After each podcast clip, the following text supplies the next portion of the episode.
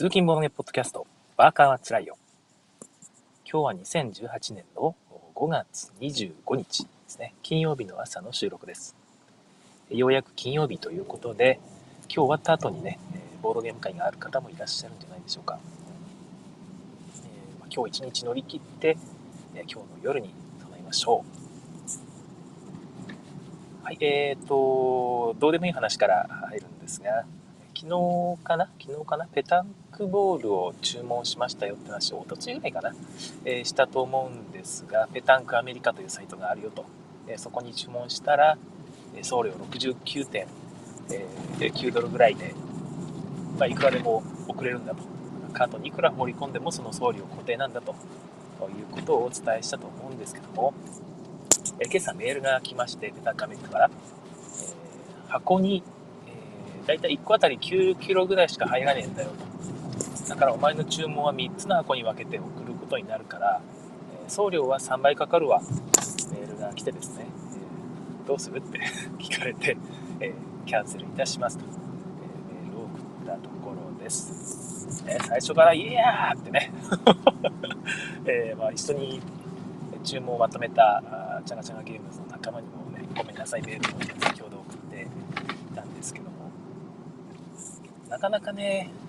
いいの見つからないですね。海外から、まあ、あいう重たいものを買おうとするとそうなっちゃうんだなっていうのが、ちょっと思いましたね。まあ、ペタンクは一応自分の中では外であるボードゲームみたいなそういうイメージがあるので、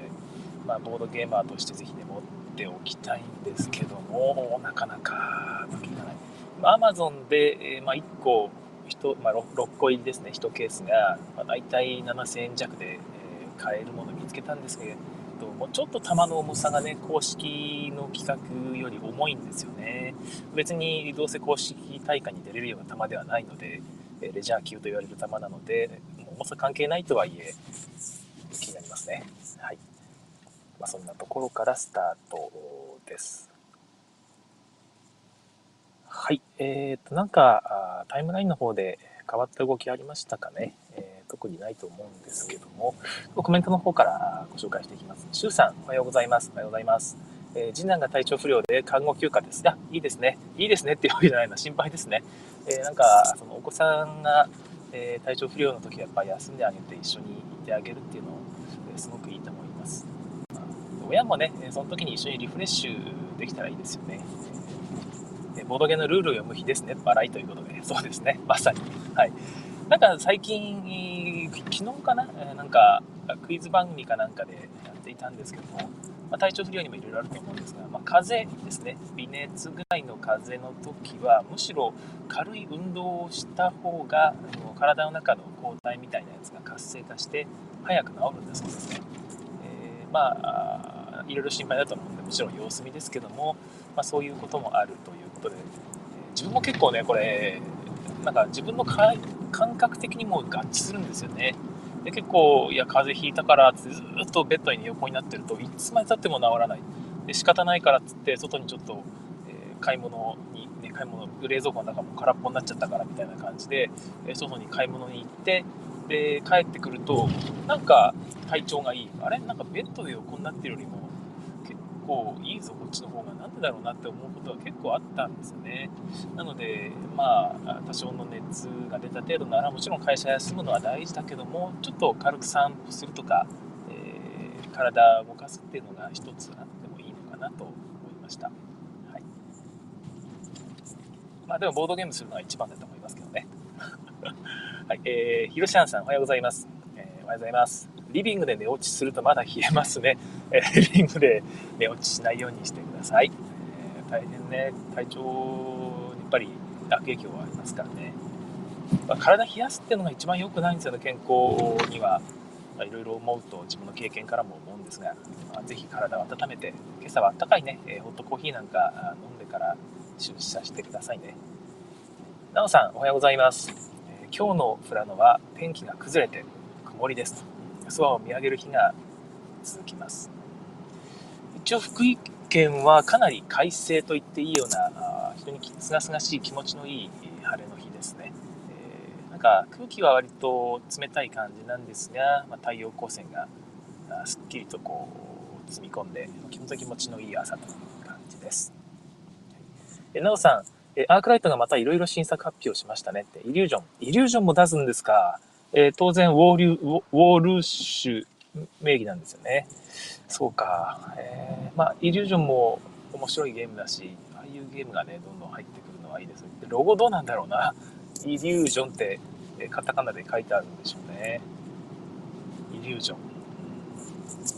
あれも検索しづらいタイトルなので、なんか、せっかくならね、えなんか別の名前にしてもいいかもしれないですけども、いや、まあ、小箱だし、冒険せずにイリュージョンのままでいいのかな。まあ、ロゴマークどうするのか、また、え見ものではありますね。えペヤングさん、おはようございます。えー、今日は聞けたということで、ありがとうございます。いつも本当ありがとうございます。はい、えっ、ー、と、今日はツインイットの話を軽くしようと思います。って言っても、まあ別にみんなもうご存知だとは思うんですけども、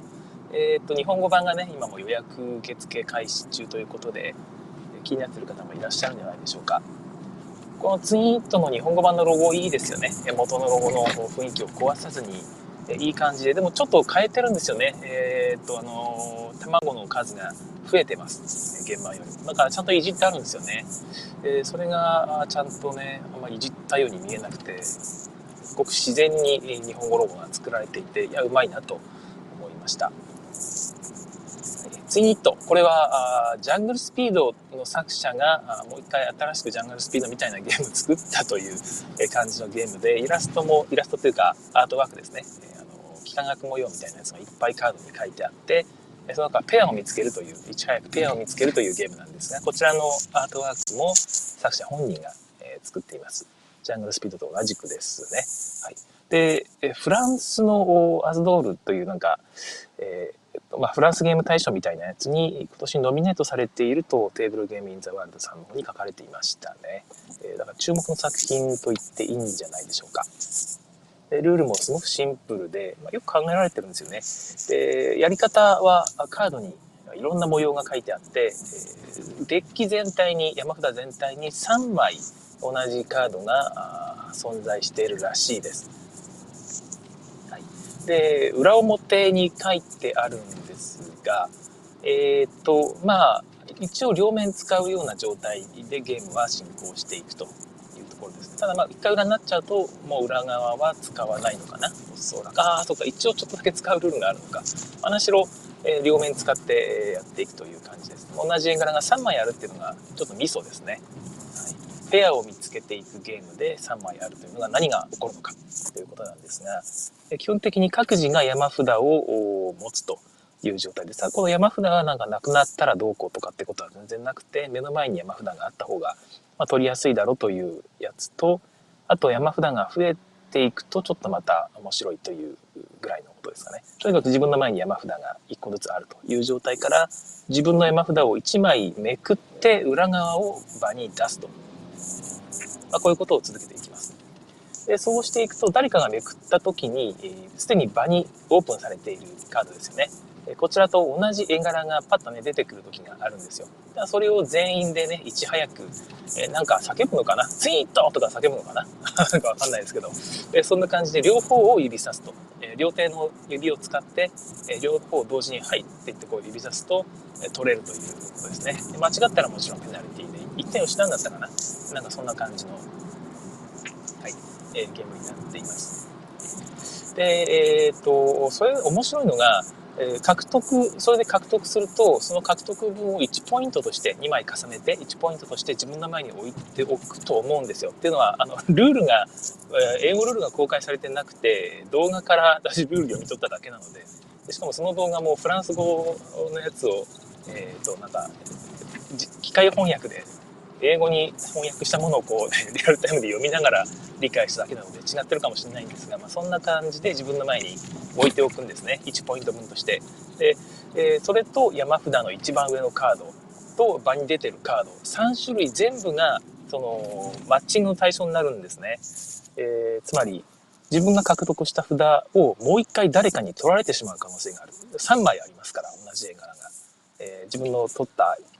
カードのセット、ペアを自分の前にこう1点分として置いておくんですが、同じ絵柄がもう一回こうめくられて誰かがツイッターっつってね、えー、自分のや取ったポイント札と場札をパッとね、指さされてしまうと、それをまた取られてしまうというところですね。これが非常に面白い部分かなと思っています。まあ、もう一回整理すると、めくると、その時に場札同士で比較するのだけではなく、えー、めくられて、えー、山札ですね。山札の一番上のカードが変わりますよね。それも比較対象、えー、パッティングの対象になる。でさらに自分が獲得した、他の人が獲得した、手元に置いてあるポイント代わりのその札ですね。それも対象になるということで、それぞれの優先度がね、ちょっと変わるんですよね。えー、まあ、めくった瞬間に、とにかくめく普通に単にめくるだけだったらめくったカードと、えー、そのね、めくられたカードですよね。めくられたカードと場にある、まあ、別に山札でも人のポイントでもいいんですが、どれかと比較して同じやつ探せばいいっていうだけじゃなくて、めくられて新しく出たやつも比較しなきゃいけない。それと、まあ、その場にあるやつ、他のやつとも比較しなきゃいけないんで、結構その見落としとか、誰がどういう順番で何が見たかによって、いくらでも、この、変わってくるんですね。その辺は、なんつうか、運要素というか、どういう順番で、たまたまこういう順番で見たからみたいな感じで、えー、探すのが早い人が常に取れるとも限らない、えー、こんな風なバランスになっているということです。でさらにやっぱいいなと思うのは、獲得したポイントが5ポイントを取るとその人の勝ちなんですけども、そのもう1点で勝つっていう人の前には 4, 4つのね、えー、札が並んでいるはずですよね、ペアが。そうすると、人から取られてしまう可能性が増えてるわけですよ、その人は。4枚、4種類もリスクを負っているという状態になって、え勝利に近づけば近づくほど、えリスクが増えていくということで、バ札を見てる場合じゃないんですね。え自分の札をまず見て あの、取られないかどうかちゃんと確認してから、場札を探しに行くっていうことをしなきゃいけない。他の人、負けてる人は自分の札なんか少ないから、取りに行くなんかね、考えずに、あの取られることを考えずに人のやつを取るとか、バフダをバッと見るとかね、そっちの方にだけ注力してればいいということで、えいい感じで、え勝った人への重しみたいなですね、えー、まあ、ハンデが自動的についていくというようなルールになっている。まあ、けども、先にポイント取った人が必ずしも不利になってるわけじゃなくて、やっぱり勝利に近づいてるっていう部分は変わんないので、なんていうか、上手い人は、やっぱり、強い人はやっぱりまあ勝つんでしょうけど、割といい勝負になったりするというところですよね。そこがうまくできてるなと思います。はい。ツイートがもうね、予約開始していて、安いとこだと2000円以下で買えたりもするので、ぜひ買ってほしいですね。普通に定価が2500円ぐらいかな。非常に良いゲームだと思います。思いますって言いながらね、やったことないんですけどね。なんか福井の方では、英介さんがね、すでに持っていて遊ばれているらしくて、私遊んだことないので、いいなと思ってるんですけども、そんな感じで新作を、まあ、遊ぶというのもあるんじゃないでしょうか。はい。えー、予約いたしましょう。えっ、ー、と、シュウさんからのコメント。ツイートはカンヌ前から芸術的なカードデザインだったので注文していました。はい。技術的ですよね。なんかあれはやっぱ、いわゆるインスタ映えするというか、あの見てても楽しそうに見えますし、隣からね、ゲームしてない人が見てても、あ、こあれよ、あれよ、あれよ、みたいな感じでこうね、ちょっとだけ鑑賞して参加したりもできるし、えいいですよね。うん。はい。なんか昨日、誰、なんだったか誰かががツイートしていたんですけども、その、任天堂の、その、なんかユーザーインターフェースの考え方だっけな、デザインの考え方みたいな講座を、任天堂の方がやっているという記事を読んでですね、その時に、えー、2人用ゲームならば3人を意識しろと、4人用ゲームならば5人を意識しろみたいな、まあ、そういうことが書いてあって、じゃあその4人用ゲームでの5人目、え2人用ゲームでも3人目って何なんだって話があって、それは感染者のことを言ってるんですね。で、あ、なるほどなと思ったんですけども、ボードゲームもえー、なんていうか感染者っていうのを意識してもいい部分もあったりするかもしれないですよね。そのマジックサークルって意味を考えると、あんまりその部外者が入ってくる横でずじーっと見られてると、マジックサークル壊れちゃうからやめてくださいみたいなこともあったりするんですけども、あ、こういうパーティーゲームとかならね、え、横で見てて、え、周りで盛り上がってる、なんだなんだってこう行くと、えー、そういうふうに横で見てる感染者っていうのも一緒に楽しめるっていうのも一つ重要な要素かもしれないなと思います。ました。はい、えー、ルシュール組夫さん、おはようございます。えー、今日は新幹線の車内から聞かせていただいてます。いいですね、優雅で。新幹線の車内、まあなんか、こう入るとなんかね、ビール飲みたくなるんですよね、新幹線に乗ると。なんででしょうね。えっと、はい、えー、ツインイット買おうと思ってます。いいですよね。あれは人気になるのかな？はい、予約が簡単に終了するほどの品薄にはならないと思ってるんですよ。たくさん多分作ってると思うんですよね。えー、ホビージャパンさんかな。はい。えー、妙な品切れとかにはならないことを期待してますけど、まあ大丈夫か。はい。えー、ぜひ買いましょう。ペヤングさん、ジャングルスピードも好きなので、ツインイットも良さそう。ボドゲメモで、えー、柄でトリップするっていうところが遊びたいなと思った。そうですよね。ボドゲメモさ、そんな、えー、っと、メモだったんですね。メモというか、こういうだったんですね。あの、柄で、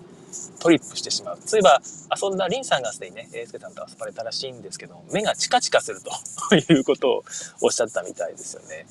えーってなんか、目がチカチカ、確かにそんな感じになるのかな。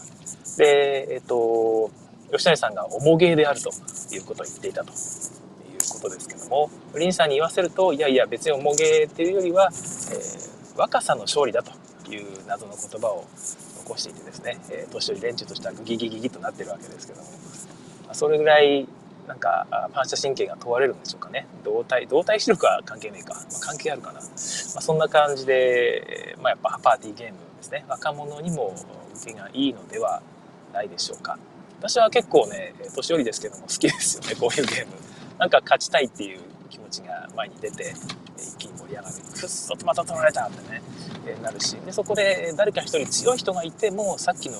ハンデが自動的に効いてくるので、え相手のね あのトップの人のやつを取るってことだけに集中してれば、えしてやったりみたいなねその瞬間が負けても負けてもいいからその瞬間が訪れるかもしれないし楽しめそうな気がします。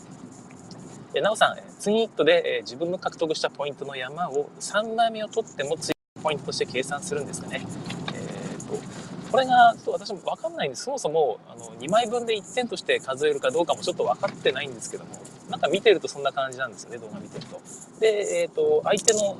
ポイントをこう相手が獲得したやつを奪う3枚目のカードで奪う時も3枚目のカードも重ねて1つの山として自分の前に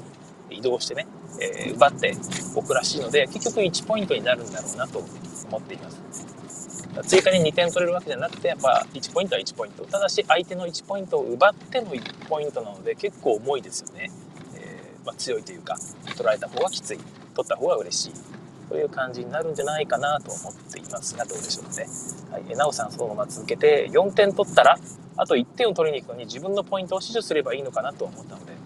はいはい。でも自分のポイント死守しなきゃいけないんですよね。で、さらにもう1ポイント取らなきゃいけないってことで、両方見なきゃいけないんですよね。自分の手元を守りつつ、えー、まあ、バフダの方もちゃんと確認しなきゃいけないという意味で、バフダの確認がちょっと遅れると。相手の人は基本的にバフダをバーッと見てね、えー、そこで見つけたら取るということができますので、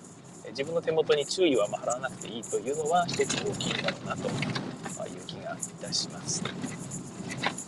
そんな感じのゲームがツイートですね。はい。ということで今日の本題の方に移りますけども、本題、新規参入者を増やすにはということで今日はちょっと考えてみたいと思っています。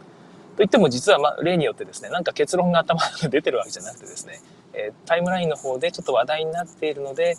えー、一応この速報性を売りにしているポッドキャストとしては、とりあえず話題に上げておこうというだけのものなんですけども、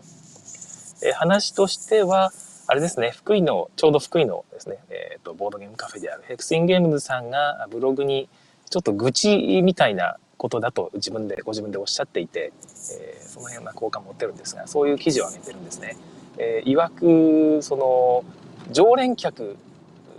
が、うざいとは書いてなかったのかな、その常連客が、その新規参入の新しくね、来てくれる方に対してですね、なんていうかその、うざいことを言うと。そういうのは本当やめてほしいみたいなことですよ。で、極論を言うならば、その、常連の方が、何て言うのか、常連の方大切にした方がいいって言うけども、そそれで新規参入者の人を、何て言うか、嫌な思いさせるようなことがあるぐらいならばぶっちゃけ あの常連さんなんかいらねえよっていうようなあそういう書き方ですよね。そうしないと、まあ、そのって広がっていかないし、えー、ダメだろうなというようなあそういう趣旨だったと思います。ちょっとね詳しいどういうふうな言葉遣いだったかとか、えー、具体的な事例なんかはちょっと忘れてしまったんですがそんな話がまあ書いてあってですね。でそのその前もですねなんか確かあの上級者と同卓をするという話を別の方が全く別の文脈でツイートされていて上級者と同卓することで、えー、まあ、難しいゲームとかですよね。そういうゲームをやると。そうするとその人にコテンパンにされてしまってですね何にもなんかいい思いをできなかったと。いうようなことがあるとその人がね、えこのボードゲームが嫌いになるとか、えその人自体が嫌いになるとかなんかゲーム界自体が嫌いになるとかっていうその悪印象を持ってしまうと良くないねみたいな話も、まあ、ったりしたんですよね。これまあいろいろ難しいなって思うまあ皆さんもね聞いてて思うと思うんですが難しいですよね。で、まあ、よく言われる話ですよねこのボードゲーム業界に限らず常連とか熟練者とか、まあ、いわゆる先達と言われる方々があいわゆる新規参入者の方をこううまくリードできない、うまくリードできないっていう言い方もまたあれなんですけども、そこといろいろと、何ていうか、ミスマッチを起こしてですね、まあ、新規参入の方が増えていかない。そのまま業界がシュリンクしていって、マニアックな趣味として定着してしまうということなんですけども、まあ、この大きな、大きな視点で言うと、その業界に限らずという話なんですが、結局、裾野が広がる云々っていうのは、まあ、必ずそういうことがあると。でそこのミスマッチっていうのはなんか避けられないし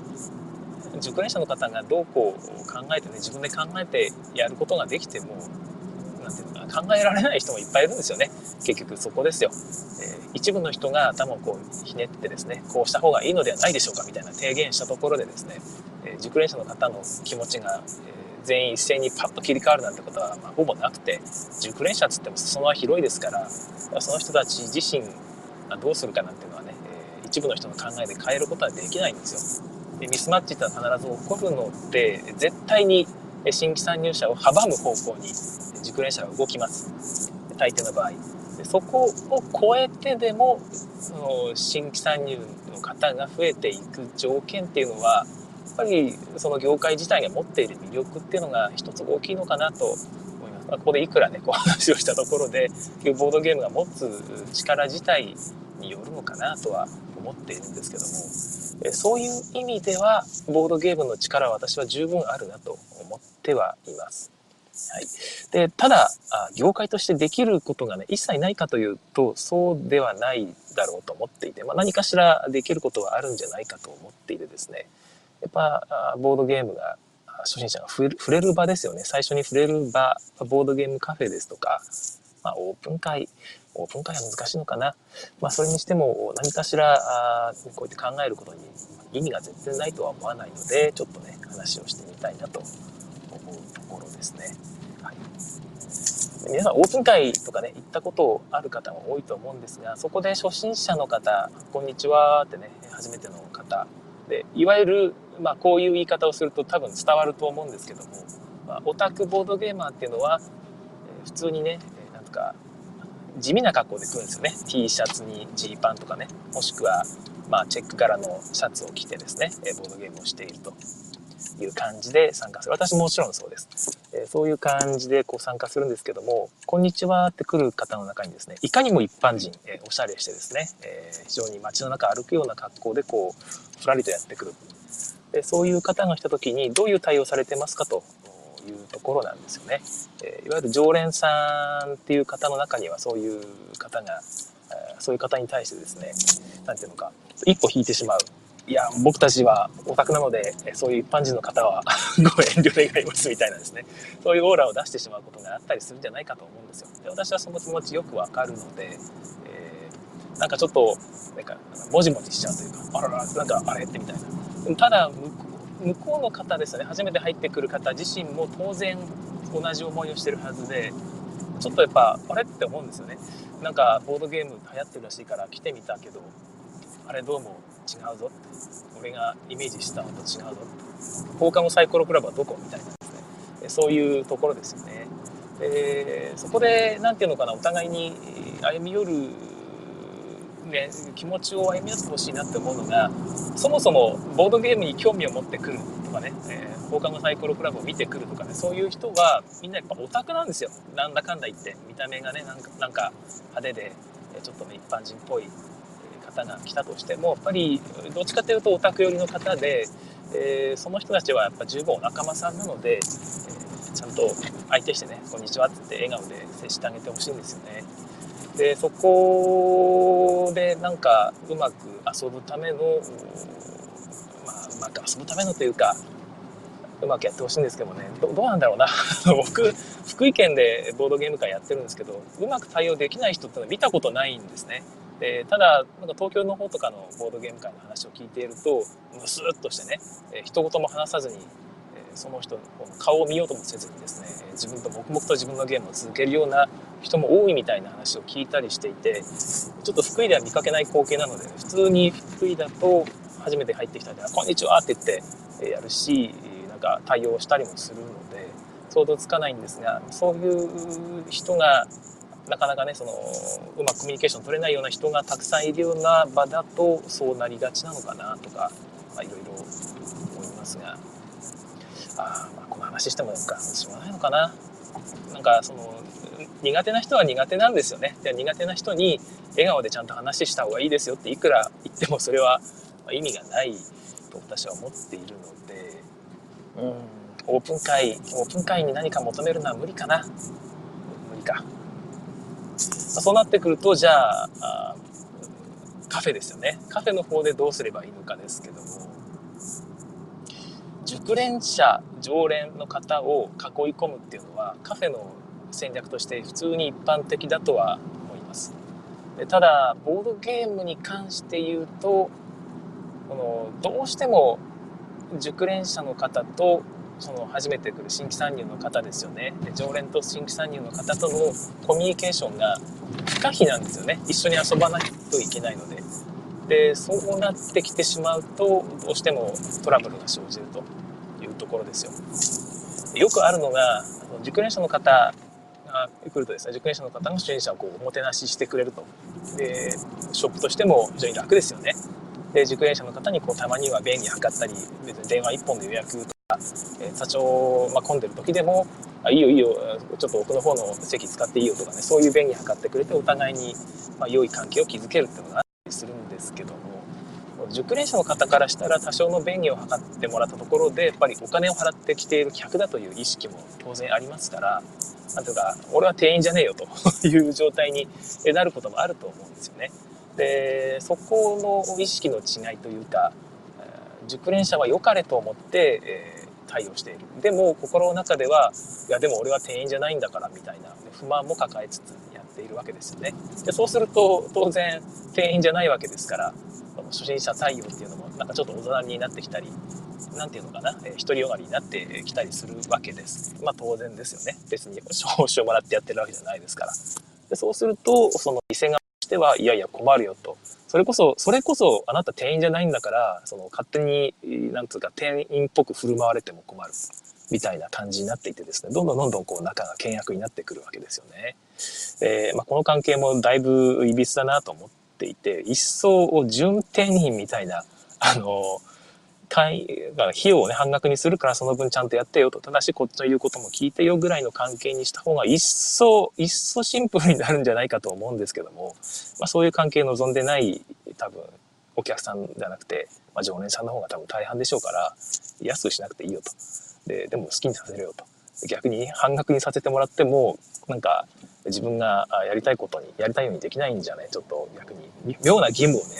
こう背負われたく背負わされたくないなっていう人も、まあ、多いかもしれないのでなかなか難しい気はするんですが、まあ、いっそねそういうふうな関係を一つ作ってしまうっていうのもありかなとは思うんですけどね。ただまあ不幸ですよね、えー、お客さんとして来ている常連さんがなんか自分はこういうふうな振る舞いを期待されているのだと初心者をこうもてなす立場として俺は期待されてるんだというふうに思思ってやった結果が初心者にとってねえー、なんだろうこの人いちいち口出してる財はみたいなになってしまうと。で店からも疎まれる。本当に不幸な状態になってるなと思うんですけども。これを避ける方法もなかなか難しいよなどうなんでしょうかね。ちょっとコメントの方をご紹介します。周さんただ長くやっているだけの人は熟練者ではなくですね人物として人物として磨かれた方が熟練者だと思います。なるほど。なるほど、はい、自称熟練者という方にはですねマナーの良くない方も多いので注意です。ねこれね。自称熟練者の方ってマナー悪いってね周りから見れる見られることも多いんですが本人はマナーいいと思ってますからね。えそこが非常に難しくてでマナーっていうのも結局確立した何かがあるわけではないので、えー、あなたママナー悪いよって、えー、たとえ言ったとしても何言ってんだお前の方が悪いだろうっていうね、えー、俺の中ではこういうマナーがいいんだよということですよ。単純な話その初心者の方にこのゲームを進めないとダメだと思っているその人の中ではそれが正しいんですよね。いきなりこんなゲームを進めたら絶対ダメだとっていうことがあってで何て言うのかな難しいのがそれが必ずしも間違っているわけじゃなくてやっぱりある側面から見ると正しいしその人の経験上そういうことが何回かあったわけですからあってそうなってるわけですからそれが正しい場面っていうのは結構あるんですよね。でただ必ずしもそうではないっていうのが非常に難しくて、まあ、正解がないマナーっていうのがあ各自の中で正解としてこう確立してしまっているといろいろとね圧力を生み出してしまうんだろうなと思いますけど。人に合わせなきゃいけない TTB さんなんかはよくね人によって全然変わるからマナーなんて言っても意味ねえよってことを、えー、ツイートされてますけども、まあ、まさにその通りだなとは思います。えー、っとはい、えー、さんですね、えー、ん誰のコメントか。コメント欄がピクピクピクピク動いてですね。読みづらい。えっとはいはいはい、なおさんですね。熟練者はボードゲームの熟練者であって、新規参入者を招き入れて接客できる熟練者ではないですからねと。はい。そうなんですよね。まあ、そこの自覚なんですけども、まず自覚できる人は、え、ね、もともと問題を起こさないですからね、自覚できない人が問題を起こしてるという、問題を起こしてるって言い方もね、その熟練者の方もね、良かれと思ってやってるので、かわいそうなわけで、あれなんですけどね、実際そういう人が役立つシーンも絶対あるんですよね。役立つっていうか、あの、別に常に失敗してるわけじゃなくて、その人のおかげでいろいろ知ることができたって人もたくさんいるはずでね、えー、なんか一概にこう批判もできないというか、当然店主としても役立ってる、ありがたいと思ってる場面もたくさんあるはずなんですよね。まあまあまあ難しいですよね。はい。えー、でもそういう熟練者ではないと。接客できる熟練者というわけではないと。なおさんのご意見。で、極端に言えば、新規参入者を相手する専門の店員を置くしかないですね。まさにそうですね。ま、そこが、なんだかんだ言ってこうコスト的に難しいというところなんですけども、うんまあ、そのコミュニティをカフェってコミュニティを作るかどうかなんですよね。あのボードゲームカフェで、え非常に特殊な状況で成功していると言ってる自さんはどうなってるんでしょうね。私一回も行ったことないんで、まあ、東京なんであれなんですけど近くで寄ったことはあるんですかねなかなかちょっと行けなくて、えどうもその新規のお客さんをかなりライト層をターゲットにしていると聞いているんですがでもイントリーゲ出したりしてますよねあの J リカフェさんで、え、そういうところでどの辺をターゲットにしていてどういう客層の方が来ているかっていうのは私も興味あるんですけどもあそこなんかは実は結構その常連さんっていないんじゃないですかね。どうですかね。あそこのジェリカフェさんの常連が、まあ、東京の方ですけども主に。えー、常連さんがいて常連さんがどういう振る舞いをしているのかっていうのは非常非常に興味があってですね私の推測だと入れ替わりがその新規の方が多いので常連さんが幅を利かせるようなその雰囲気まで発達する前にお客さんがこう入れ替わるというか新規参入者の方の割合の方が多いんじゃないかなという気がちょっとしているんですけどもどうですかね？そのコミュニティとしての機能をを発揮しないようにあえてなっているのではないかと、まあ、勝手な推測ですけども思います。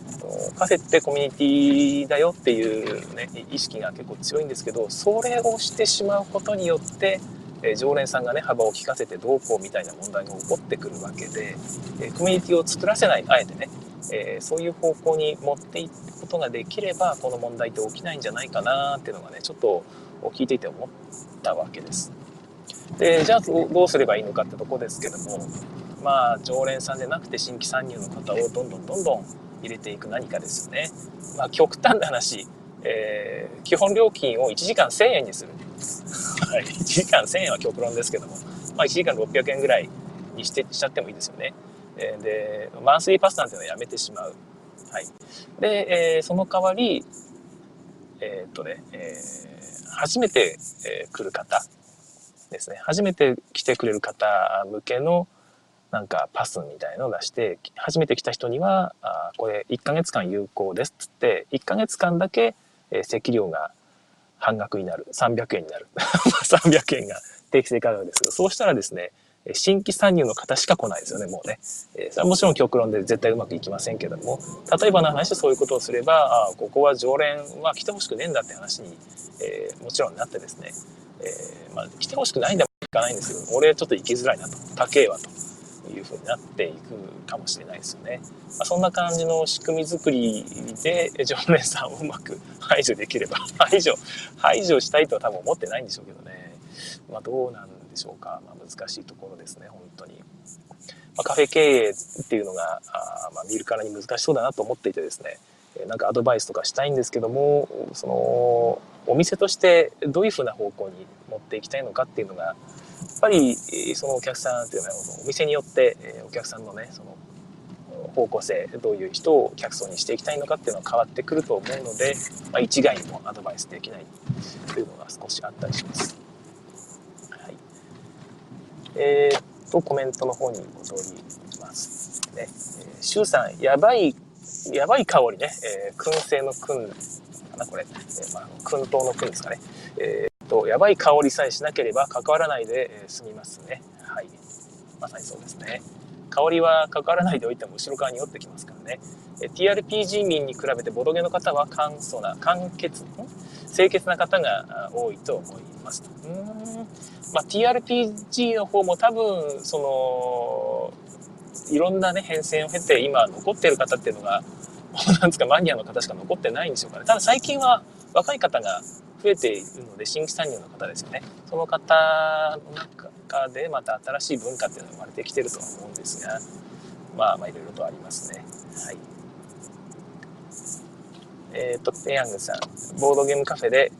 え軽ゲーは料金安くする。あ、いいですね。えー、軽ゲーの料金を安くして重ゲーを高くすればですね、実際仕入れとかも考えてもその方が適正だったりするかもしれないですよね。まあ、重げ置かないっていうやり方も僕いいと思っていて、自分がもしボードゲームカフェを運営するとしたら、そういう方向にします。前に軽く私ツイートしたことがあって、記事にもあげたのかなこの、マニアを相手にしたら、僕はなんか仕事にならないと思ってます。新規参入の方を次から次へと呼び込んでいくっていうやり方にしないと、カフェって成り立っていかないんじゃないかなっていう気がちょっとしているので、そういうふうにできればいいなと思ってるんですけどね。はい、ピヤングさん、続きで、マナー悪い人は投票でカフェの値段が高くなる。ひどい。これは、吊るし上げですね。えー、いや、大変雰囲気が悪くなると思いますので。でも面白いですよね。えー、今日の、今月の価格一覧みたいなね、何々さん600円みたいなこの壁に貼ってあるんですよね。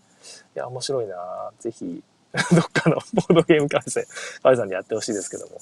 えー、シュウさんとしてはそのね、今の話、投票じゃなくて目安箱のクレーム数で、いやいや、まあ、いや、まあ、普通にね、自分も投票対象になるわけですからね。皆さん、自分が絶対ならないって思っちゃダメですよ。私もいくらでもなりますよ、きっと。よかれと思って。私も、結構いろいろやってるんですけども、絶対に、絶対にあいつうざいって思われたことはね、1回、2回じゃないはずなんですよ。えー、私のせいでオープン会に来なくなったって人も多分いるはずです。私は一応いろいろと気を使ってるつもりなんですが、やっぱり仕切らなきゃいけない場面って出てくるんですよね。なんかみんなが俺の方見てるみたいな。で、あ、次のゲーム決めなきゃいけないの俺みたいな感じで。で、えー、そこでを使ってもめんどくさいので、じゃあもう自分やりたいんでこれやりますってやったりもするんですけど、まあ、その態度を見てですね、なんだあの人仕切ってる、えー、なんだこの空間みたいな風に思う人も絶対いるんですよ。で、そうなってくると、まあ、自分がねいつの間にか料金高くなってるってことになりかねないですし、まあ、非常にねえ嫌ですよね、えー、僕は僕はやめてほしいです。はい。えー、なおさん、え、ボードゲーム遊んでいる人の中でも、ボードゲームを広めたい人と、仲間だけで楽しみたい人と、情報が欲しい人へ発信するけど、広めたいわけではないという人ですね。そういういろんな人が、まあ、いると言います。いろいろいますから、まあ、ボードゲーム歴が長いってだけで判断するのも難しいですね。ということです。まさにおっしゃる通りですね。で、この、本当に仲間内だけで楽しみたい。広めたくないって人が実際いるんですよね。えー、ツイッターでそういう意見を何回も見かけました。えー、新規参入なんか入ってこなくていいよと。むしろ入ってくるのは邪魔だよということですよ。えー、もしボードゲームカフェの常連にこういう人がいたらもう最悪ですよね。え追い出した方がいいと思います。えうまく、うまくいってというよりもはっきり言って、あの来ないでくださいと。でなんかトラブルを起こした瞬間ですね。えそれぐらい言い渡してもいいぐらいの問題児だと思いますね。で問題児っていうのは、そのカフェにとっての問題児ってだけで、別に業界にとってそういう人が絶対いちゃいけないわけでは全然なくて、えー、まあ私もその気持ち普通に、まあ、普通にわかるんですよね。えー、新規参入ってってね、ウェーイっつって人狼やろうぜって、また人狼を上げて、えー、人狼好きな人にこう嫌われてしまうのもあれなんですが、人狼自体はいいゲームなんですが、えー、それでね、ずっとうわーって盛り上がってる。真後ろで、その後ろで僕はブルゴーニュをしているみたいな、そういう雰囲気にばっかりになってきたら、ちょっと俺もプライベート会で普通にクローズ会か、クローズ会開いた方がいいわってね、えー、なってしまうこともあって、だからその気持ちは普通にわかるんですよね。でただやっぱりボードゲームどんどん広がってほしいので、えー、そういう人狼でね、集まってくるってのは私は大歓迎で、えー、全然いいと思ってますけども。はい。そんなこともあって、えー、いろんな人が本当にいるんですよね。はい。えー、ルシュール組夫さん、あ、そうだ、ナオさんですね、その前に。えー、ジェリカフェの価格帯はボードゲーム熟練者向けではなく、新規参入向けにしている感じがします。価格帯、高めなんでしたっけね？はい。わかりませんけど、高めであっても、その、新規参入者の方、どうせ1回か2回くらいしか来ない方っていうのは、まあ、あれですもんね。下手に安くしてしまうと、常連、常連か。常連の方がずっと居座ってしまう可能性もありますから、いっそ高めにして、で、一元さんがボードゲーム以外に、ボードゲームの魅力を知らない人が店に行ってみたいと思えるような別のサービスですよね。えー、付加価値、別の付加価値の方にお金をこうかけて、その分ちょっと高めの価格帯にするとかね、そういうのもありですよね。ジェリカフさんは場所を選んでるような気もちょっとしますね。高めの場所でもいいからそこに出店して、その分お客さんをね、新規参入の方いっぱい来てもらって回転を良くしてるんだということかもしれません。はい、えー、っと、ルシュルクミオさん、客層が変わらない男性の利用室、新規割引を使った遊牧民が多い美容室の構造が似ているかも。はいはい、それです。さっき言ったのはまさに私、半額券とか出したのはまさにそれですね。常連は男性的な概念も強いので、女性が増えてくると新規に優しくなるのかもしれませんねと。はあ、そうかもしれないですね。常連の男性が新規の女性をこう接待しているシーンを思い浮かべるんですけど、どうもうまくいく気がしないのはなぜ？わからない。うん。私一回、その、ヘクシンゲームズさんで一人でこう店長さんと喋りに行ったらですね、たまたまそこに女性連れの二人が、のお客さんが来て一緒に、まあ遊んだという話を以前したことがありましたけど、その時はちょっと緊張しますよね。えー、全然初めてなんですって方なんで、ちょっと、わこれ俺が責任持つんだ、この人たちの初めてのボードゲームをっていうドキドキしながら一緒に遊んで、ちょっとその、手加減ではないんですけど、その本気出さなかったんですよね。ちょっと手加減みたいな、手加減じゃないか、ちょっと新しい手を打ってみようと思ってですね、ちょっと面白い手を打ったりして、盛り上げて、その人たちに勝ってもらったんですね。勝ってもらったって言い方は非常にね、あれなんですけど、結局負けたんですよ。結局上手くて、その人たちがなんだかんだ言って。でうわ、すげえな、うめえなって、えー、なんかボードゲームの天才じゃないですかっていうのも歯の浮くようなお世辞を言っても、私は基本的にそういうキャラクターなので、基本の、まあ、冗談っぽくこう言って、わははって盛り上がってですね、その人たちが自分がいない時にまた来てくださって、同じゲームやりたいって言ってやってくださったって話を聞いて、まあ良かったなと思っているわけなんですが、やっぱ難しいですよね。緊張するし。本当にそこ、私はだから本当は、あまりそういう新規参入の方の相手っていうのは怖くて、とてもその責任取れないんで、その人たちの初めてのボードゲームの、えー、できれば避けたいなと思うような人間だったりします。はい。シュウさん、えー、先日行った湯島でしたっけね。湯島のコロコロ堂は女性も多く見かけ、新規を受けれる雰囲気良かったです。いや、いいですね。そういう雰囲気、店の雰囲気っていうのもすごく大事ですよね。お店の女性の方とか新規の方が行ってみたいなと思えるような雰囲気、もしくはメニューですよね。カフェだから。そういうのもあるといいのかもしれません。結局そういうのは常連さんがだんだん居心地悪くなるし、高い、ずっと入れないじゃないかって。で、おもげをそこで4時間やったら、おもげ1個買えるじゃねえかっていうね、そういう人は来ていらないと えそういう価格帯で全然いいとは思うんですよね。下手に、えー、常連の言うことを聞いておもげガンガン仕入れなくても、むしろさっきの今日言ったツインイットみたいなゲーム、どんどん仕入れて、えそれをね、壁の方に貼るというような、で、新、新しい、えー、ね、えー、カフェメニューできましたみたいなね、ボードゲーム以外もアピールすると、どんどん新規の方が入ってくるんじゃないでしょうか。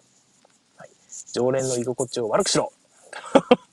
いや、こんなこと言うとね、怒られちゃうし、常連さん向けのボードゲームカフェっていうのがあっても全然いいと思ってますけども。はい、えー、なおさん、えー、ここら辺でちょっとね、長くなりすぎたので、コメントのご紹介もこれ最後にしようと思います。ボードゲームカフェで初めての女性複数人がいたらですね、腕まくりして真摯にボードゲームの世界じゃないます。優しい えー、で楽しめてくれたらホクホクして僕が満足します。でもそうですよね。えー、そこで報酬が欲しいわけでは全然なくて、まあ、なんかボードゲーム遊んでくれた人が面白いですねって言ってくれるのがやっぱ嬉しいわけで、そこら辺は難しいですよね。コミュニティとして、えー、その人に委ねるしかないというところが、あまあ、また難しいところなんでしょうね。えー、なおさんみたいな人がいっぱいいたら、まあ、嬉しいんでしょうけども、なかなかそうも言ってられないというところで、はいまあ、さっきも言った通り、その熟練の方が良かれと思ってやっていることが、その初心者にとって嬉しくなかったりするっていうのが一番不幸だと思っていますのでそこのミスマッチをなんとかね、えー、していきてしていけたらなと思うんですが、まあ、難しい何度も言うけど難しい。はいということでございました。今日はすみません長くなってしまったのでこの辺で終わりたいと思います。えー、週末なので、ね、冒頭にも言った通り今日はお仕事をパッと終わってね、えー、行きましょう。はい、それでは次回更新をお楽しみに。1週間お疲れ様でした。えー、さよなら。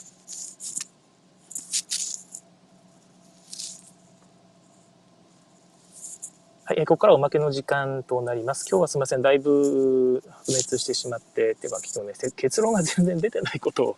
あんまり喋るもんじゃないなと、毎回思うんですけども、今回はね、なかなか表現が難しい話が多くて、えーね、誰か誰か悪者を決めたいわけじゃ全然ないのでね、誰かが悪いっていう風な話にやっぱしたくないんですよね。みんな良かれと思って、おのおのがやってることなので、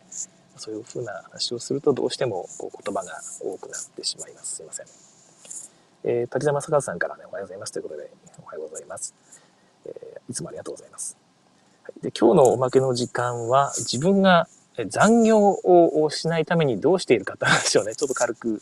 しようと思っているんですけども、まあ、残業をしないようにって言ってもね、自分でできることなんてたかが知れてるんですよね。えー、上から大量の仕事が降ってきて断れないっていう状況になったら、もうどうしようもないですよね。会社辞めるしかない。まあ、基本的には、いや、できませんって断ればいいんですけども、まあ、それができる雰囲気かどうかっていうのは全然またね、えー、職場に変わってきますし、私も多分できない時にはできないです。でそれ考えると、おまあ、本当にね、できることは少ないなと思うんですが、残業の中にも、こう、だらだら、思わずダラダラしちゃう。その上から言われてやってんじゃなくて、思わずダラダラやってしまって、いつの間にか残業してしまったなっていう時ってあると思うんですよ。で、これを避けるために自分がやっていることが一つあってですね、まあ、別に大した話じゃないんですけど、えー、大体定時が、えーまあ、5時半だとしますよね。そしたら、えー、5時に、30分前には仕事を、やってる仕事を終わります。とにかく、今やってる仕事、30分前の5時には終わるんだという意識で、もしくは1時間ぐらい前でもいいんですけども、それぐらいまでに仕事を終わらせるつもりで仕事をやっていくんですね。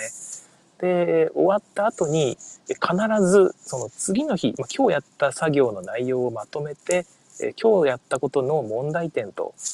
次の日に何をすべきか、どこからスタートすべきかというのを、そこになんかテキストファイルでいいんでまとめていっています。いつも私、毎日必ずやっています。で、え、次の日の朝すぐに仕事を取り掛かれるようにしつつ今日やったことのね反省点っていうのが今日やった状態なれば覚えてますので、え、いろいろと思いつくんですよね今日はここがダメだったとかもしくは今日はこんなことをやりましたっていうのをなんとなく箇条書きにするだけでもちょっと頭の中がすっきりするんですね。そういえばあれやってなかったなとか、まあいろいろあってですね。で、次の日にやる一覧って作業の一覧っていうのを作ると、今日やった内容以上のことはできないわけですよ。今日やった内容が上に箇条書きで書いてある。